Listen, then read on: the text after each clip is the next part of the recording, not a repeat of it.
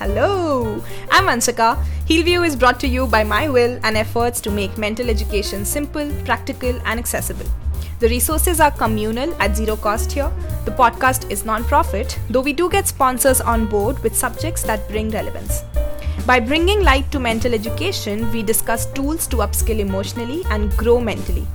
The idea is to elevate ourselves and align with our morals, social responsibilities, and intellectual abilities. I am not a doctor, I'm an aspiring educator. I create, develop, and contribute to learning. Be smart and consult the right professional when you are in need because you are responsible for your own care.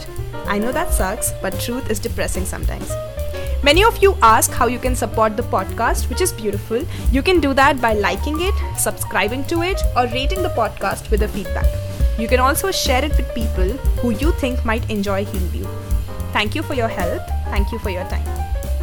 Every time I talk to my therapist, I feel like an imposter. I don't even know what I'm saying and who I'm trying to be. Okay, not every time, but most times. Or let's just say many times. Should I have used sometimes?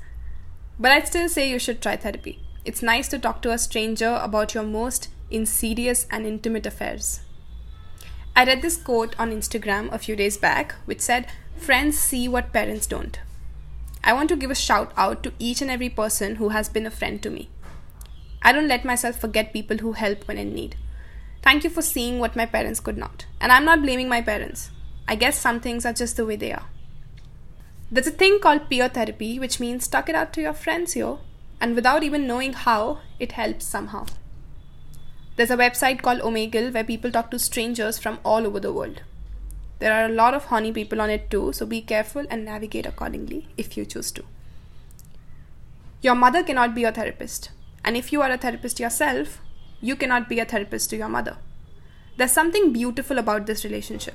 It's deep, yet distant. It's comforting yet annoying. Some days I feel like an utter nonsensical failure and I can't help but feel that way. I just want to do what excites me and make a life out of it. Is it too much to ask? Don't answer that.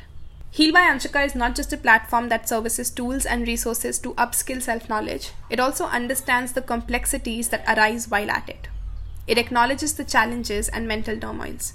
It supports the process, similarities, and the subjectivities entirely and wholeheartedly.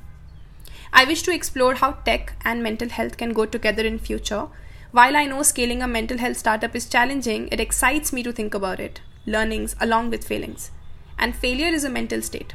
And if you can help yourself and state, you have nothing to fear. Am I right?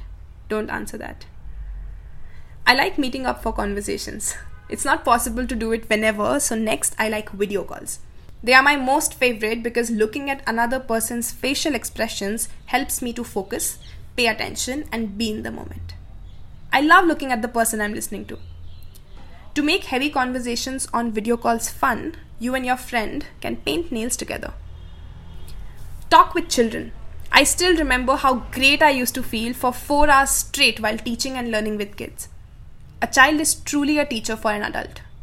To dive deeper into this subject, read The Little Prince if you haven't.